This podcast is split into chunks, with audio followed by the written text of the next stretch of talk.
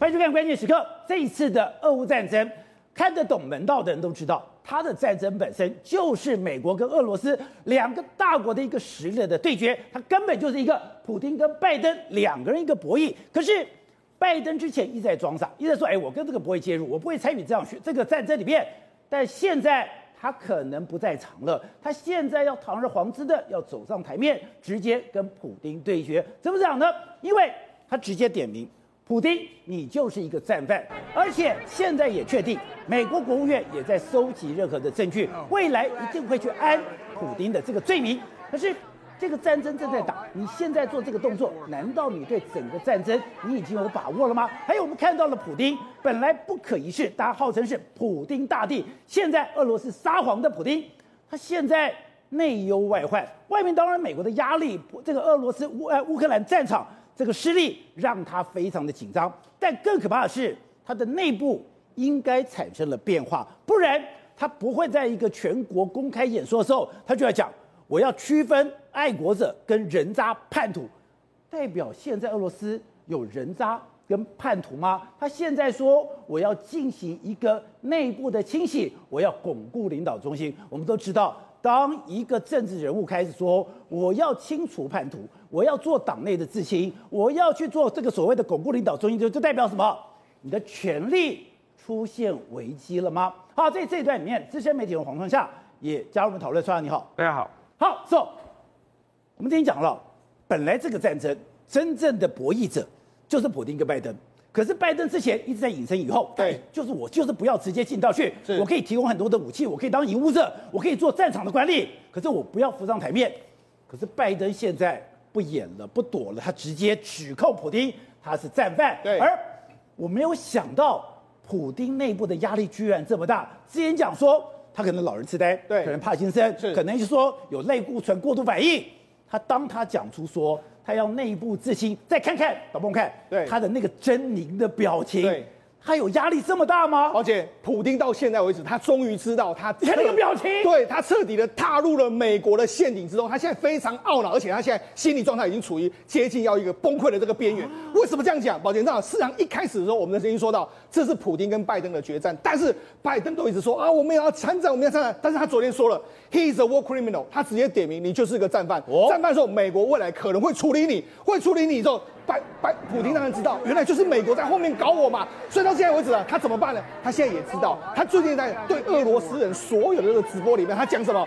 俄罗斯人永远能够区分真正的爱国者，还有人渣跟叛徒，而且把他们像不小心飞飞进嘴嘴里面的蚊子一样吐出来。他讲这句话干什么？抱歉，我讲人渣、叛徒还有爱国者，通常讲你已经对国内你很没有信心了嘛。你要巩固领导中心，你希望这些爱国者来巩固你，那些人渣、叛徒要把他揪出来嘛。他通常说了，这种自然而然的这个必要的社会进化会强化我们的国家嘛。社会进化，所以，哎，他讲哦，这是。俄罗斯内部的自我净化，对，所以他意思是什么？他要大清洗嘛，清洗那些人渣跟叛徒嘛。所以呢，他现在已经没有安全感到这个，因为他知道什么？美国如果真的全力，你看美国要通过一个八亿美金的这个先进武器，哇，里面洋洋洒洒刺针飞弹啊，反战争的这个反战车的这个飞弹，还有追踪无人机的设备等等，那么多的东西过来之后。你觉得俄罗斯打得下去吗？打不，下去了，他怎么办？他连这最先进的弹簧刀都给他了。对，那打不下去他怎么办？他现在要想后路，他现在已经开始在想他的后路了。后路，后路什么？巩固领导中心啊！因为他知道，如果他巩固俄罗斯很稳的时候，他不不会被美国抓；但是如果反之，俄罗斯里面有人推翻他的时候，他就会被抓走。哦，所以他现在能够怎么做？巩固俄罗斯，他现在可能先进一步会怎样？比打这个俄罗斯的乌克兰战争或许不必要，但是他现在会优先来处理他国内的所有反对者。所以你说对普京来讲，他现在有两场战争，对，一场战争在乌克兰，对，一场战争在内部。是，那为什么讲说现在普京内部有一个场战争在发生？大家看这个非常关键的一句话，这个大概只有我这个年代的人，我这个年代的人才会知道。当时讲到第五纵队的时候，就代表他怀疑这个国家、这个社会有一群人。准备要颠覆我，没错，反正出现这个第五纵队或者是清洗的时候，都是那个时候政中政局相当不稳定的时候，我需要巩固领导中心。你看他讲什么？你看他整场的表情里面，他其实讲到西方当然很愤恨，但是他其实讲的最愤恨的是国内的所有的叛徒。他讲的他们会讲压住所谓第五纵队，然后压住叛徒，压住他们在这边赚钱住在这边的人，而不是地上，而是在他们的思想上，他们的奴性思维。意思他点名，我觉得他点名谁？当然有那些富豪，因为那些富豪现在已经反他，甚至还有很多，包括说像俄罗斯的精英分子，什么芭蕾舞者啦，或者媒体都开始在反他，现在要谁？纳纳瓦尼呀，你在这个狱里面的啦，我现在要准备清洗你们，因为你们是奴性思维嘛。他现在已经定义你们那些人就是奴性思维，所以我们俄罗斯要把俄罗斯人要把他们揪出来，揪出来之后进化和自然的社会，我们讲俄罗斯未来会更强。所以他等于是啊，要凝聚把所有的反对他的人把他清除出去，凝聚俄罗斯的实力，俄罗斯的这个意志之后，他认为这样会更强。所以之前当时廷辉说做了一个判断，为什么西方世界等于说很多的媒体都在。公布他这个普丁的身体状况，对，说你有老人痴呆症，你有帕金森病，而且你现在身体长期服用类固醇，对，你有那种类固醇暴怒的这个倾向，你为什么要这样讲？他说这个是对俄罗斯内部发出一个讯号，是。你们准备干掉他，结果没有想到现在上街抗议的越来越多，对，还有现在俄罗斯的精英阶层，对。出来一个一个反叛的明更明显了，而且实际上现在对对普京来说，真的压力非常大。我们讲前线战线战线的你非常的这个吃瘪的这个情形，国内目前经济已经野火燎原了，国内很多人在烦你啊，你这个整个，然后你的过去的所有富豪，现在在国外的财产都被查封之后，他们也不理普丁了。所以普丁来说，他面临的是众叛亲离，哦，他现在能怎么办？由众叛亲离来形容，他现在怎么办？他现在只能够巩固领导中心，所以我才讲嘛，他昨天的这个演讲里面来说，透露了什么？他大概已经知道，他在这个乌克兰的战役里面，他可能是失败了一边，他也已经开始某种程度，未来俄罗斯国内的清洗，变成是能不能他能够存活一个非常重要的关键。而且更可怕的是，他现在完全陷在乌克兰的战场里面，已经把紧波罗腿波波，对，他完全不知道该怎么办。对，哎、他现在。我打不下来，对，我又不能退，对，而且你会发现，哎，我觉得拜登很坏哦，是。美国人很坏哦，美国就用尽各种办法，对，把普丁困在乌克兰。没错，好，那上事实上这个当然了，这个普拜登说你是战犯的时候，克里姆林宫马上就说你口不择言，不可饶恕。但是呢，你可以看到克里姆林宫的态度真的在转变。这几天你们知道，俄罗斯的外长拉夫洛夫就发出非常多讯息，说，哎呀，我们现在乌克兰跟俄罗斯的这个和平谈判恐怕会露出曙光。哎。这都是俄罗斯自己在讲了，他过去的时间根本没这样讲。啊他这样讲的意思是什么？他也普京已经想要想办法从里面能够从能够全身而退了。问题是现在的，你有没有注意到啊？泽伦斯基或是整个美国态度反而越来越强硬，哦、甚至那个所谓三个国家元首到那个地方去，意思是什么？打到最后一刻嘛。所以那事实上现在对普丁来讲的话，他真的已经。可以选择的路是越来越少的一个局面，所以你说《金融时报》丢出来说，现在俄罗斯跟乌克兰已经开始进行了协商，是，而且已经看到曙光，而且针对十五项具体的内容，具体内容讲，哎，你今天只要确定，对，乌克兰是永久中立国，你等于说今天你只要确保，你可以得到美国跟英国的一个保护，还有你要去尊重乌东地区，也就顿巴斯地区，还有克里米亚地区的主权，对，这个事情就可以了了。是，可是自己说。搞了半天，对，这只是俄罗斯的一面之词。对，俄罗斯这样讲的时候，泽伦斯基说什么？他绝对不会退让任何一片领土嘛。所以你就知道说，事实上现在整个战况来说，已经完全经过这样之后，经过昨天拜登的出来说你是 criminal 之后，我觉得这个整个战况已经开始出现一个扭转的一个局面。而且更可怕的是。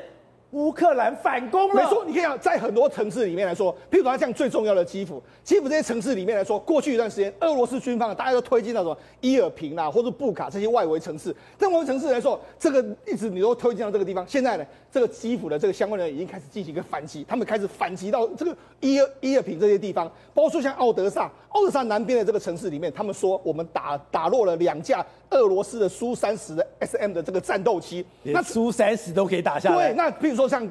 这个尼古拉耶夫，他们目前俄罗斯的军队也是相当的这个吃紧的状况，甚至赫尔松，我们昨天讲到了战机不断的被炮，这个直升机被炮轰掉的这个情形。所以呢，现在呃，这个乌克兰军方是进行一个反击，而且它是在各大城市，包括在乌东，包括在乌哎乌南、乌东，甚至在整个乌克兰的北边，全部呢，你从哪里攻进来，我就开始从哪里进行一个反攻的这个姿态。而且今天讲到了，他不是说。基辅的市长，我要实施三十五个小时的禁这个宵禁，除非你要进到防空洞，否则你不要在路上。对，搞了半天，他不是说我在做防守，对，而是那是一个讯号，是因为我周边乌克兰要开打了。没错，好，那你看乌克兰开打的时候，目前呢、我们就讲他有很多后备军人已经准备要上线了，对不对？但你看俄罗斯现在是越打越吃紧，越打越吃紧是什么？现在很多战死的这个俄罗斯军官被他发现到说，哎，他不是在这个常驻在，不是常驻在乌东的这个军队，哎，俄俄罗斯东边的这个军，西边的军队，他说连亚美尼亚的这个军队也来了，然后乔治亚前线的军队都来了，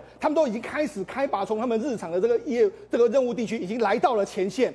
甚至还发现到什么？他们在击毙的这个俄罗斯的这个将士里面，发现到这个这个字啊，Kru Krusen 的这字，这个意思是什么？这意思是俄罗斯的学员，也就是他们连。军校生都来打了，军校生哎都来打，表示什么？他们现在真的相当吃紧。你说他的战力无以为继，对，战力无以为继，我的军校生也上了，对，我的什么远东地区、亚美尼亚的、乔治亚的都来了，全部都来了。但是你还是打不下来，打不下来的时候，你知道现在乌克兰军方呢？哎，他们就大拉拉，每天都公布说你们阵亡的这个人是人数多少，然后还加了一个网站，然后每天都要反击你，然后各式各样的影片，哎，你不觉得很厉害吗？他们反击都会有影片啊。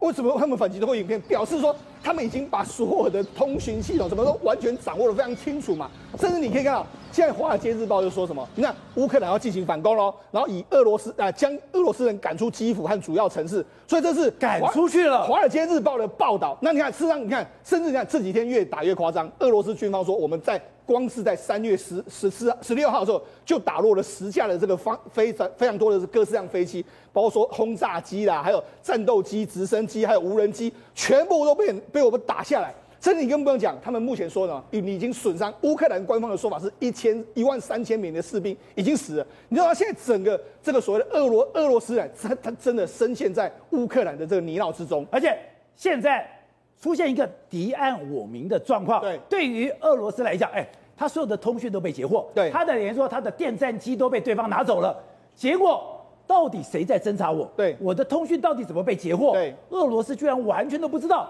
那可怕到什么程度？现在普京说他完全搞不清楚乌克兰的战况。没错，为什么这样说呢？事实上，你看俄罗斯军方进到人家的这个国内呢，第一个时间他会打掉你的这个所谓的通讯系统，所以他也把乌克兰的当地的三 G、四 G 的这个机机台都打掉。可是打掉之后，他原本认为说，哎，我有加密系统啊，ERA 的系统进来之后我一定可以用。可没想到他的 ERA 系统也是被美国干扰，所以你也没办法用。那加上说，哎，你已经打掉人家的三 G、四 G 的机台，你也没办法用他的三 G、四 G 机机台，所以反而呢，让你自己完全耳完全瞎了，完全听不到东西。就他们现在用什么？他们现在用旧的旧的无无线电，无线电旧了。用旧的无线电，对，用旧的无线电，所以，所以我们不是在战场上面看到很多他们买什么淘宝各式各样无线电，就是这个样子啊。好，那你就因为你无线电没有任何的加密系统，所以你加密的时候完全都被人家听得一清二楚啊，人家就知道说你在干什么啊，比我以前的拐拐还烂。然后就说他们都听得非常清楚啊。那比如说一个例案子案子嘛，就是说他们这个当时的这个不是有个将军被死杀掉，杀掉之后他们是啥？他们已经没办法用他们所有的加密系统，或者说任何的通讯系统，他们是用打电话回去跟乌克兰的人抢他们的 SIM 卡，插他们的电话之后。打电话去，所以人家才知道说，哎、你根本就完全是没有用到，完全是你们的通讯系统都坏掉。甚至还有更有意思的哦，是乌克兰人听到哦，就有一个俄罗斯的军人呢，他们拿到他们拿到 SIM 卡之后，他们还打什么？打一零三，一零三是什么？因为他们受伤了，一零三是俄罗斯的求救电话。他们以为说，哎、我打的一零三就是这样，可不可以有人来求救我？就没想，你要你要整个他们在前线的指挥通讯系统会这么乱，就是因为他们整个通讯都已经完全没有办法使用的一个情形了。好，辉生。刚才讲了，西方的媒体之前讲嘛，讨论拜登的身体状况，尤其是你是不是老人痴呆症，你是不是帕金森病，你是不是长期的用药物，你有这种精神狂暴的状况。现在美国的媒体不是在讨论拜登的身体状况，已经不是在讨论你有没有老人痴呆症，对，而是你的心理状况。你的心理状况是不是已经完全失控了？是啊，现在最主要是普丁的状况真的是不太妙。为什么不太妙呢？其实现在有一个媒呃一个记者，他之前曾经出过《克林姆姆林宫的男人》一本书，这本书里面呢，他后来这个记者又投书到了《纽约时报》。他直接讲，他说什么？他说原来那个普丁在两年过去两年哦，已经沉溺一种状况。什么沉溺的状况？他完全不想对于现行所发生的一些政治经济这些事情，他完全不在乎。他只每天跟他的幕僚，而且他的亲信开始讲说啊，我们要有一个大俄罗斯，我们要有一个这样子的一个怀抱。他说这个非常常的不寻常哦，所以他说过去。董事长之前讲的。他进到他的东正教神秘主义的世界里了。他说他跟两个人非常亲近哦，一个是一个富豪哦，然后呢，另外一个人这是谁呢？是一个物理学家。这个物理学家是俄罗，是那个你刚刚提到的那个什么东正教神秘主义的一个从信仰者。他们这三个人过去两个两年以来，不断的密集的聚在一起。他说，哦他们每天都在想说，我们要怎么样伟大复兴我们的俄罗斯。那我们知道过去这两年不是发生疫情吗？结果你知道他夸上到什么地步吗？他变成是说，任何要跟他碰面的人哦，都要你自己要先隔离大概两个礼拜。你比如说，我今天要跟你开会，对不对？对你要先隔离两个礼拜，开完这天会之后，你要回去再隔两个礼拜，你变成两个礼拜之后，你才可以再跟我开会。所以他有的一些官员呢，光是为了一个月跟普丁开两次会，几乎其他那二十八天都在隔离。对，所以他就代表着普丁，他完全沉溺在一个自己的世界里面。然后这两年他几乎没有跟人来接触，几乎完全你看，虽然他跟别人有接触了，但就是隔了六公尺那么远，然后几乎都没有在接触。他每天都跟他的那些人就是讨论要。怎么样把整个俄罗斯带回到大伟大的大苏联时代？他们说哦，这个情况其实蛮可怕，因为他现在存呃呈现在一个孤立跟疏离的状况哦。他就说他们现在已经完全不像以前，普丁会跟朋友去喝酒啊，会去打猎或什么。他说现在过去两年完全没有，所以这也是为什么他们认为这是这一次他贸然发动这一次乌克入侵乌克兰的战争主要原因，因为整现在媒体人讲这个。就是那个关键人物科瓦利丘克，他是一个物理学博士，应该很厉害哦。对。可是他不但是物理学博士，他也是东正教的神秘主义、美国阴谋主义的论者，还有享乐主义，所以我们不知道到底。但他现在很奇怪一件事，就是说，现在简单来讲，就认为说这个人几乎呈现一个，就普丁呈现一个自在活在自己的世界里面。他就说多夸张，你知道吗？连哦以前跟普丁非常亲密的一个秘书哦，叫伊呃伊高尔谢钦，他现在是俄罗斯的石油的负责人。对，连他每个月要跟普丁见面，都一定要隔离，每一次见面之前隔离两三个礼拜，他确定你是亲戚，他才愿意碰你。所以这一种对人的不信任感，其实是超乎现实。那不是跟明神宗一样吗？就呃呃对，就是让人家觉得说他非常的不寻常，整个人讲白就有点恐腔调，所以他们就说，而且不是只。只有他一个人这样，而是整个克里姆林宫变得没有人敢诋毁他，没有人敢跟他的呃想法说不一样，所以他们就说，这就是为什么这一次整个你会觉得入侵乌克兰的举动非常夸张，貌合就是整个都觉得有稍微有尝试人根本不会发动这样子的一个战争的情况。再来就是说，除了这个情况之外。刚特别提到为什么呃，普京现在有点感觉上好像是众叛亲离，甚至他把炮火指向自己人，竟然就说人家的你在前方打仗，结果你竟然说你要大清洗你整个自己的呃俄罗斯里面的人，而且他就用你刚才讲到的，只要是俄罗斯这种苏联时代，共产党只要讲内部清洗，那就是血流成河的时候了。血流成河，所以其实你知道这一这一整篇他这个一。讲话哦，其实亚洲我们这些媒体没有人太多人去关注这一篇文章，但 CNN 今天一早的时候就直接说他竟然会去讲大清洗，他就说这整句话让我觉得太不寻常了，好像回到一九三九、三七、三八那个时候的年代，那时候苏联的大清洗已经死掉，因为这样死掉被枪决，刚刚特别提到至少七十万人，所以他们就认为说这个情况实在是太不寻常了。然后呢，他又提到就是，这样算一算时间。蒋经国就是这一段清洗的时刻，所以他被丢到西伯利亚去的。那还好他没有清洗我们，对，所以反正你就会认为说，这真的是很就很不寻常，而且会去提到这个件事情。你前方在打仗，你现在后方你说你要大清洗你自己的这些人，所以认为说他的精神状况真的有一点不是很稳定。再来就是说，现在他们个整个俄罗斯境内的人也真的有点受够普京，而且越来越多的人开始站出来。反普丁反到一个什么样的状况？刚刚之前有提到了，就是说有一些媒体人，除了之前那个长有越来越多分量很够的，包括主播，包括干了三十年的主播，都已经跳出来说，我们没有办法再继续啊当党的一个喉舌，因为现在这个呃俄罗斯已经远远超乎我们的想象，只因为普丁一个人的野心，把我们整个带向地狱，所以他们就说现在已经有越来越多所谓的精英分子都出来，然后而且是表态，我就是也不遮掩。我就说我就是反普京，再来更夸张的是，现在经过统计，目前从战争战争爆发到现在大概三呃三个礼拜，已经有高达二十万的俄罗斯人出走。单程机票飞到乔治亚，飞到任何一个国家都没关系。离开俄罗斯，离开俄罗斯有主要有两个原因。第一个原因是他完全没有办法接受普京的这样的入侵行为。第二个原因是他觉得，如果他再不走，他可能走不了，因为他认为他的思想跟普丁是完全背道而驰。有总有一天他会被普丁打入地狱，变成是异己。好，所以东伟，你说现在普丁他的压力真的那么大吧？他的情绪这样子失控吗？你说？他本来不可一世，他这个状况他不可理不可能理解的，而且更可怕的是，拜登没有要放过他，没有错。如果我如果我是普丁啊，我老实讲我已经疯了。这个压力不是一般人能够承受的，啊，这么大一个国家，然后这么不可一世的领导人，他在俄罗斯掌权应该超过二十年了吧？人家他撒谎了啊，然后这次他。抱着这个必胜的心情，大军攻入乌克兰，结果陷入这个困境，你说他怕不怕？你说他压力大不大？大啊！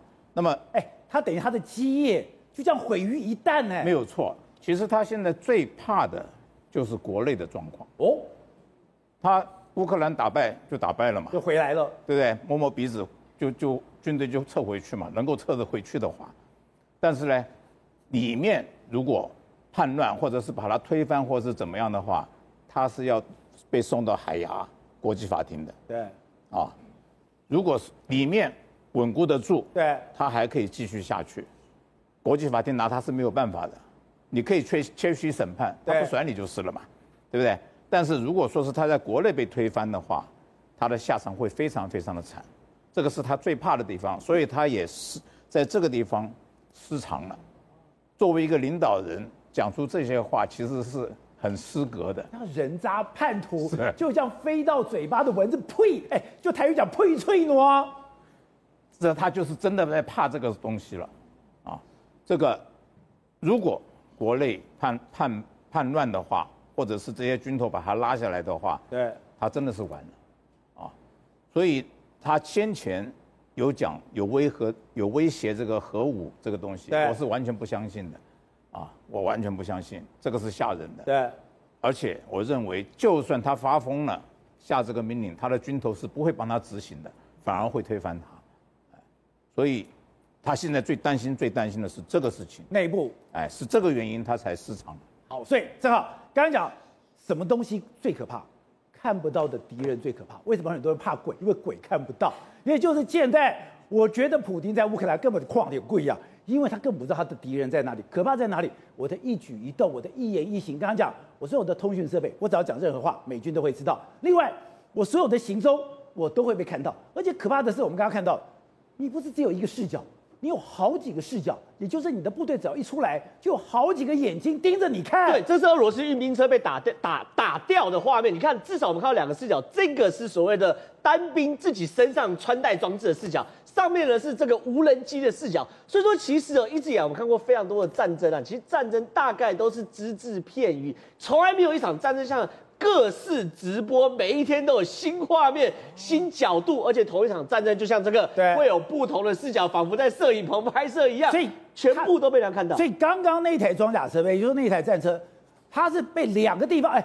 它是两个视角，是同一台车，同一台车。你看，这种空中视角，还有单兵作战时的视角嘛。所以你看，俄罗斯在打，呃，乌克兰在打这场战争的时候，你从无人机、从卫星、从手机、从单兵身上的穿戴装置，甚至连监视器，全部都变成他们在哎观测俄罗斯位置的部队的的的的非常重要武器嘛。甚至我们看到这个俄罗斯坦克，我们之前有看到这个画面，俄罗斯坦克在高速公路上走的时候呢，被旁边用炮兵去去做袭击嘛，对不对？哎，这个画面其实也是非常非常夸张。为什么很夸张？这我讲嘛，这是写好脚本的猎杀剧嘛，对不对？这样子写好脚本的猎杀剧，对，写好脚本猎杀剧啊！你看，比如像这些东西哦，你看哦，这些空拍机都早就就定位了，对不对？早就就地位了，而且你看这个空拍机的视角，盯着你看。盯着你看，而且你看哦，这个空拍机的，因为那个广角没有很广，所以它一定没有很高，对，两百公尺、三百公尺左右。然后呢，空拍机连晃都没有晃，就 stand by 在这边，然后就看着你被猎杀。换句话说，这些坦克的是的驾驶哦，在飞弹要飞来的那一秒钟，他都觉得自己是安全的，没有惊慌失措了。可是所有的眼睛都已经盯着你，然后准备帮你直播，帮你录下来。所以这一台坦克一样，它有很多眼睛盯着你。刚刚讲你的监视武器从你的左后面，从你的左后方攻击之后。你上面还有一个是从上方攻击的，还有从上方攻击的、所以对于那些这个画面不断在网上流传的时候，它其实对于俄罗斯士兵的心理障碍是非常非常大的嘛。所以我们昨天才会看到，我们刚刚才会看到说，我宁愿把沙包放在我头顶上，我也要做，我我我也要嘛。这东西是心灵上的武装嘛，所以这些画面其实一部分哦是代表真的乌克兰在监视这种方面的技术领先俄罗斯太多了。另外一件事情其实是心战的部分，也把俄罗斯士兵的心战完全击垮了嘛。所以我只要出去，我就是四面楚歌，我根本不知道，就是你讲是不知道，宝杰跟你讲是根本不知道敌人在哪里。然后你看哦，他去瞄准俄罗斯的军营，也是你看，哎，run run run 后直接把军营全部打掉，然后呢？给，每一发攻击都是攻击到俄罗斯的军车，没有那乱打的嘛，没有什么误击的嘛，没有什么子弹不长眼睛，他的子弹就长眼睛嘛。甚至呢，我们现在看到赫尔松，真的是长眼睛的子弹，长眼睛的子弹。以前说子弹不长眼睛，抱歉，我们现在看到每一个画面，子弹都长眼睛嘛。然后呢，我们看赫尔松的机场嘛，对不对？本来被俄罗斯占领的，对不对？结果呢，乌克兰把它打回来的时候，你看这个，哎。他没有打到跑道哎，每一发子弹都打到边边的停机坪哎，然后上面的武装直升机每一个都是俄罗斯的武装直升机，因为我要把机场夺回来，关键是跑道不能坏掉，对，然后我要打到就全部，你看跑道是好的，旁边右边那个停机坪全部精准打击嘛，乌克兰什么时候有这样的技术了？所以这些东西都让我们发现，我我打了你，我要让全世界知道你挨打了，我还帮你去 live 转播嘛。所以这样战争每一天都有新画面在我们面前。然后呢，昨天泽伦斯基在美国国会演讲更是经典。你看到他拿出大量的，我要强调。街口监视器的画面来佐证，你看这个监视器画面是一个阿北有没有？对，在在在公园，然后呢，在在在路上，然后在等公车，这些大量哦都是接口监视器的画面哦，来佐证普京真的犯犯下了战争罪。跟，所以我说你是战争罪，我不是随便说说的，我说这个是 murder，它就是每一个画面，而且你的飞弹怎么打，你的飞弹这个打到哪里？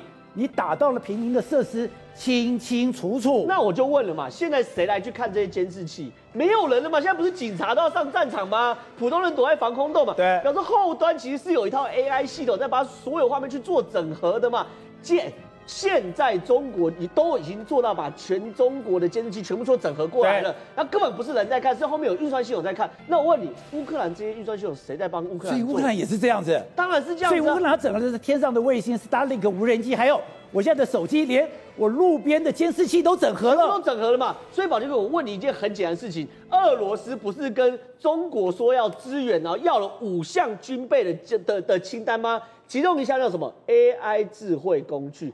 表示什么？他知道我的对手 是在 AI 演算嘛？哎，有些是我了解的，你可以用口粮。好，我要无人机，我要战车或坦克。为什么特别强调要 AI 智慧？我再补充一下，大家以为说你这种是我监视武器，你说刺针飞弹，你说了这个所谓的标枪飞弹，可真正恐怖的是加密通讯系统、电子侦战系统、爆炸物处理，还有。卫星图像跟分析能力，这个分析能力其实就是演算法嘛，这怎么会是人在分析啊？你这么多的东西，几百万个每一天的一天进来，怎么可能人在分析呢？那这个分析能力谈的就是美老美，我就帮你分析嘛，这是后面有演算法，演算法算完之后才用人来判断，然后就告诉你在哪里嘛。所以你看每一个画面，直升机都 stand 呃无人机都 stand by 好在那边干嘛？做转播心理战之用嘛。而且宝杰哥，你有没有发现，泽伦斯基在这一次哦？这个战争中心理作战，从他的服装，从他讲话的语气，从我们流露出来看到每一个乌克兰英雄的故事都被设定好了吗？泽伦斯基有没有发现，打仗后他就开始不刮胡子，然后走到哪就穿了那个帽 T，然后到那个是他们。军人的 T 恤，军人的 T 恤，那是军人的衣服。对啊，那现在马克龙也学他嘛，对不对？对，然后呢，比如说梅利托波尔市的市长费费德罗夫，哎，他被抓走那个监视器画面是不是被人家放出来，然后让人家看到？然后呢，抓走之后就开始说这个帅哥市长有多多厉害等等的。然后呢，现在换服，然后又让他出来了。哎，这个故事不断的传播的时候，会加深乌克兰人对于这个哎呃抗战的意识，连我们市长都没有跑。可是这个故事的发想的撰写后面是有团队的。然后呢，右边这位是一个乌克兰男星嘛，对不对？他最近呃不是往生了，可他说他的往生也有 story，他的防弹背心给一个小朋友穿，给一个小朋友穿之后，所以他没有防弹背心，所以他不幸往生。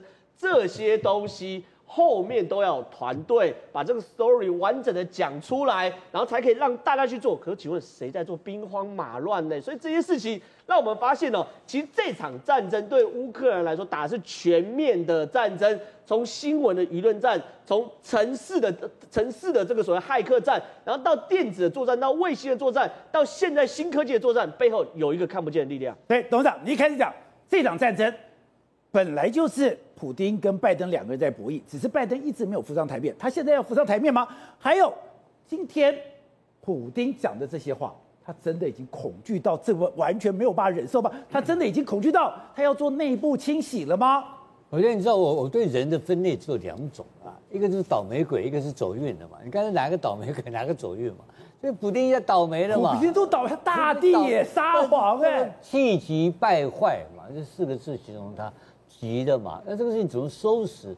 他真的很难收拾善后，因为这个这个战场变成一种拖延的一个情况，而且他没有办法退，然后他又不能赢，然后乌克兰也不会赢，因为乌克兰的国力太弱，对，所以大家这边和和在那个泥淖里面都和在一堆的，你知道吧？然后这个战场乱七八糟，因为整个系统已经混乱了，你知道吧？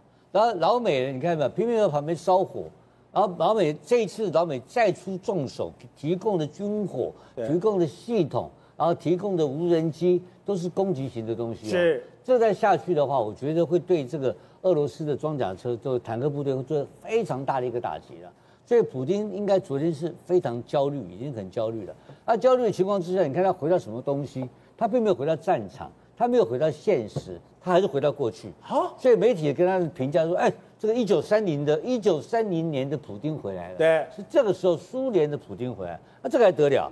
所以呢，这个普京的政权能不能够维持多久，不知道。但是我据我了解，他在六十岁以上的人的支持度很高哦，所以他这个就伟大的这个恢复俄俄罗斯伟大的荣光这个这个诉求啊，对民族主义的诉求，在俄罗斯还有相当的市场，不是完全没有市场。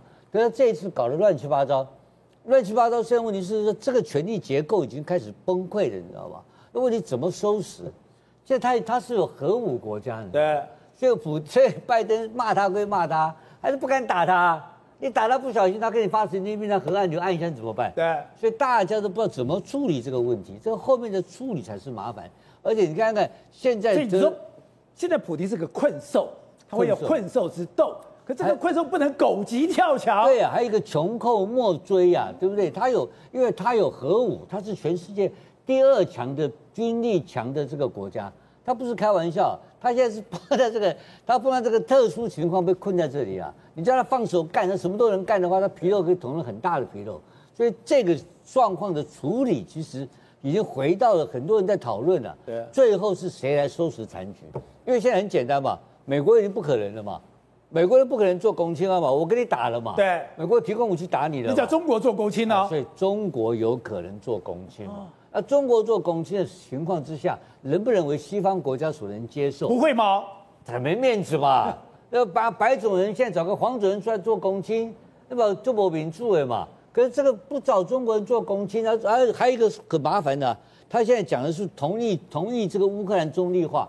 那中立化，你知道有个有个最最最，他要讲两个国家，一个是瑞典，一个是一个是 Austria 奥地利，这两个国家都有拥有自己的军队哦。哦，换言之讲，你要有第三国或者第三集团的保证，才能够让这个中立化能够落实啊。不然过两天普京这个心情来了，又搞一下怎么办？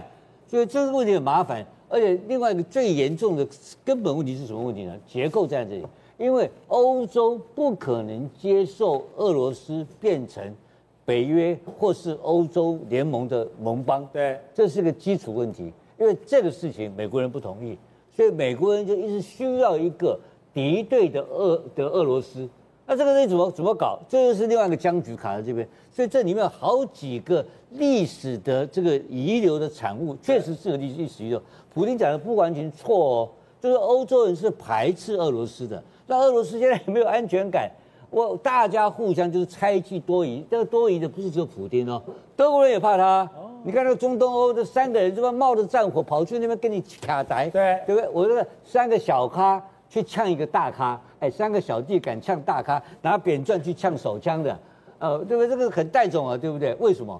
都是他们的存亡之争嘛。所以这里面你可以看出来，这个艺术跟历史跟处理的政治艺术跟外交艺术是非常的高难度。搞不好真的最后不知道是可能，我觉得是可能还是欧洲人要自己出来解决，因为因为拜登这种搞法哈、哦，他是火上加油嘛，火上加油。你说我是战犯，我还敢退吗？哦，你非杀我不可嘛？对，战犯就枪毙我，那我怎么可能退？